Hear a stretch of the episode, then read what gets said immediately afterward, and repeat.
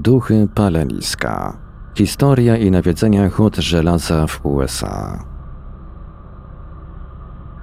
Począwszy od XIX aż po XX wiek, huty żelaza odegrały nieocenioną rolę pomagając wykuwać amerykańską rewolucję przemysłową. W czasie ich wielkich dni wytwarzana przez nie nierafinowana surówka hutnicza dostarczała stali dla niezliczonych produktów, wliczając w to działa i inne bronie w czasach wojny secesyjnej, skończywszy na elementach lokomocyjnych i pługach rolniczych. Dostarczyły nam one również kilku duchów, Samson Harmon, który później za sprawą noweli George'a Townsenda The Entailed Hat stał się znany jako Samson Hat, był niewolnikiem, później uwolnionym, który wespół z innymi pracował w hucie na Sawango. Po założeniu huty w lesie Pocomo w stanie Maryland i jej ukończeniu w 1832 roku, kompania żelazna stanu Maryland przez kolejne pięć lat usiłowała dzięki niej wygenerować zysk.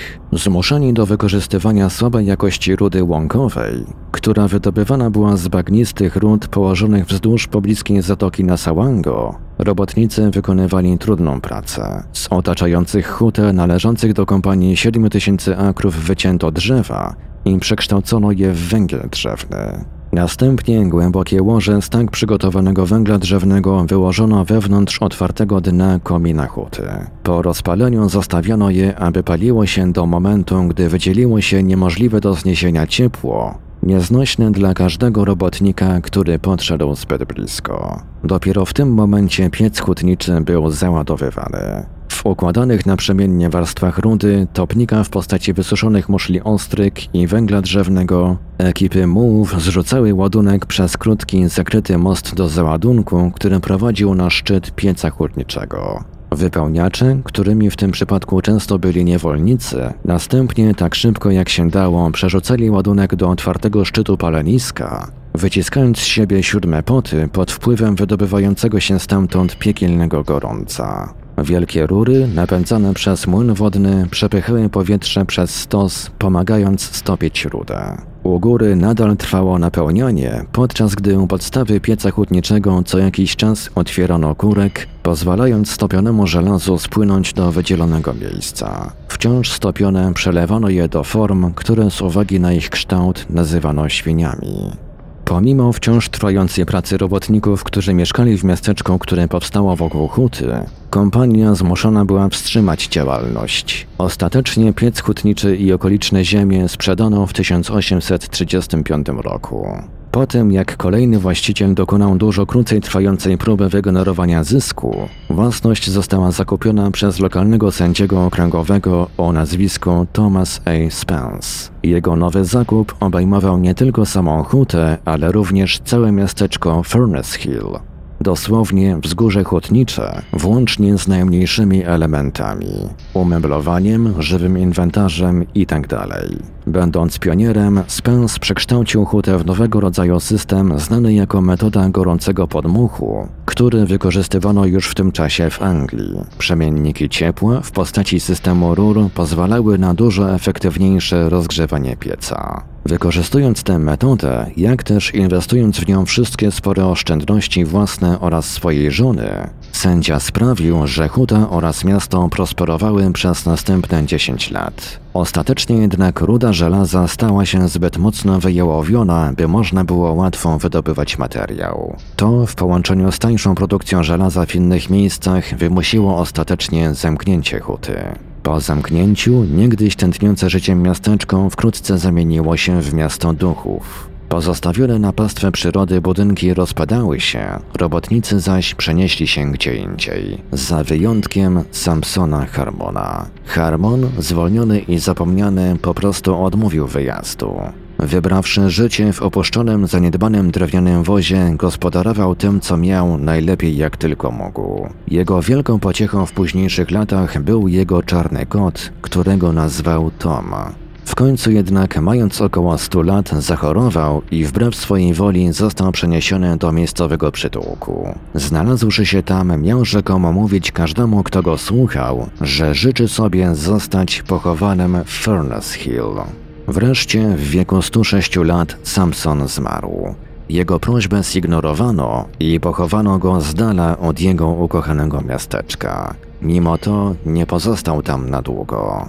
Kilkadziesiąt lat później pewna rodzina zakupiła pozostałości opuszczonej huty i w 1962 roku przekazała je działającemu w hrabstwie Towarzystwu Historycznemu. W czasie renowacji i przekształcenia huty i miasteczka w park historyczny, ludzie, którzy znaleźli się tam samotnie nocą przy świetle księżyca, obserwowali samotne widmo bardzo wysokiego mężczyzny przechadzającego się po ruinach miasteczka. Widywano też, jak na ganku jednego z drewnianych domów widmowa postać karmi ducha dużego kota. Wciąż można ich tam zobaczyć.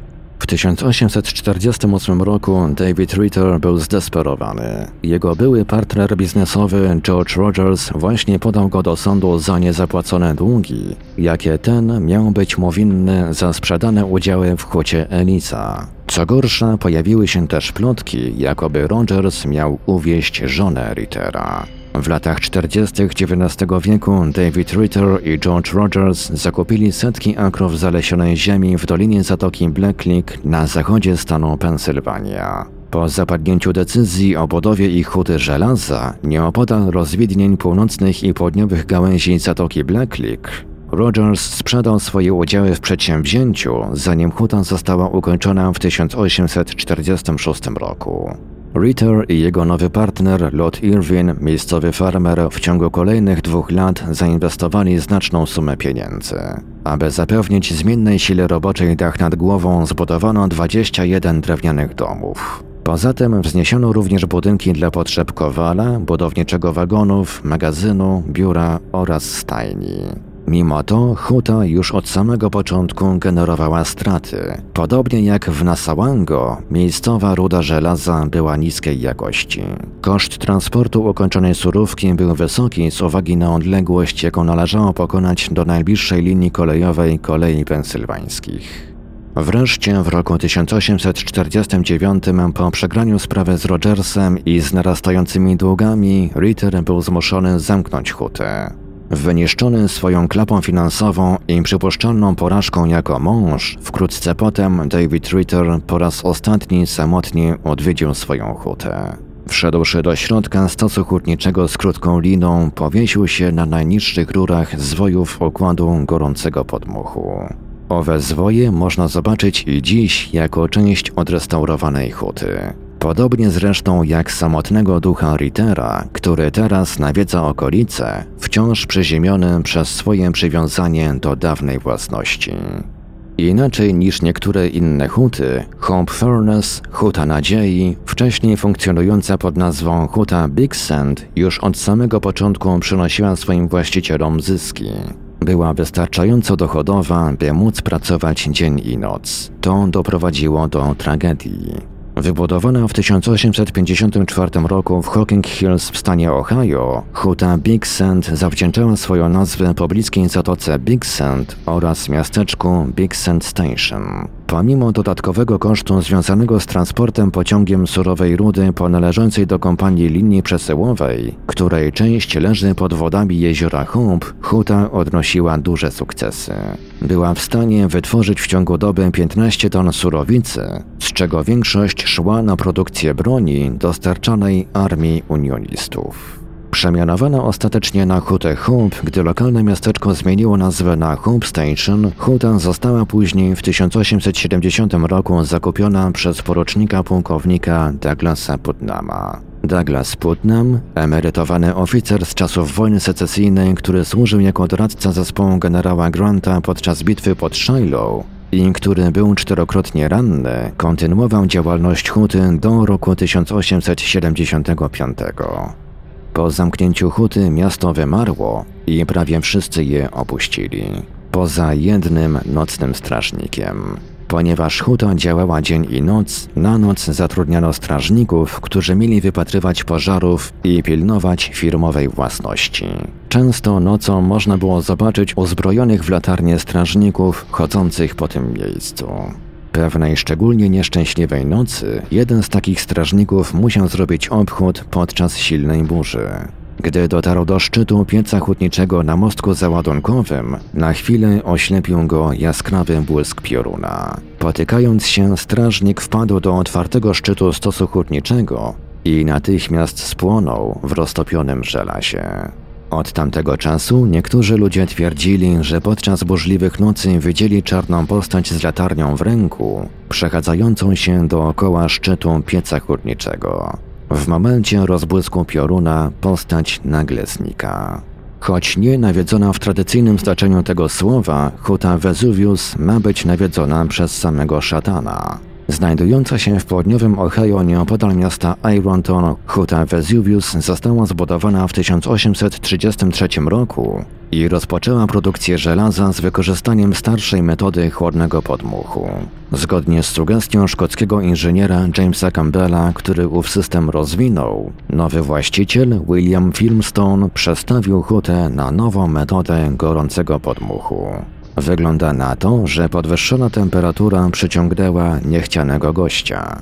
W czasie, gdy huta działała, diabeł miał manifestować się osobiście w ludzkiej postaci i zaczął blokować ścieżkę, którą robotnicy szli do huty. Po tym, gdy działo się to przez kilka kolejnych dni, robotnicy wpadli w taki stan lęku i rozpaczy, że właściciel czuł się w obowiązku wezwać duchownego. Duchowny, najwyraźniej bardzo odważny duszą, zapytał diabła, czego żądasz w imię Boga. Diabeł nie odpowiedział, nie wiedziano go jednak już nigdy więcej. Te i wiele innych hut żelaza zdobiły niegdyś amerykański krajobraz. Poza kilkoma miejscami po reszcie pozostały jedynie opowiadające ich historię kamienne ornamenty. A może to duchy nie chcą ich opuścić.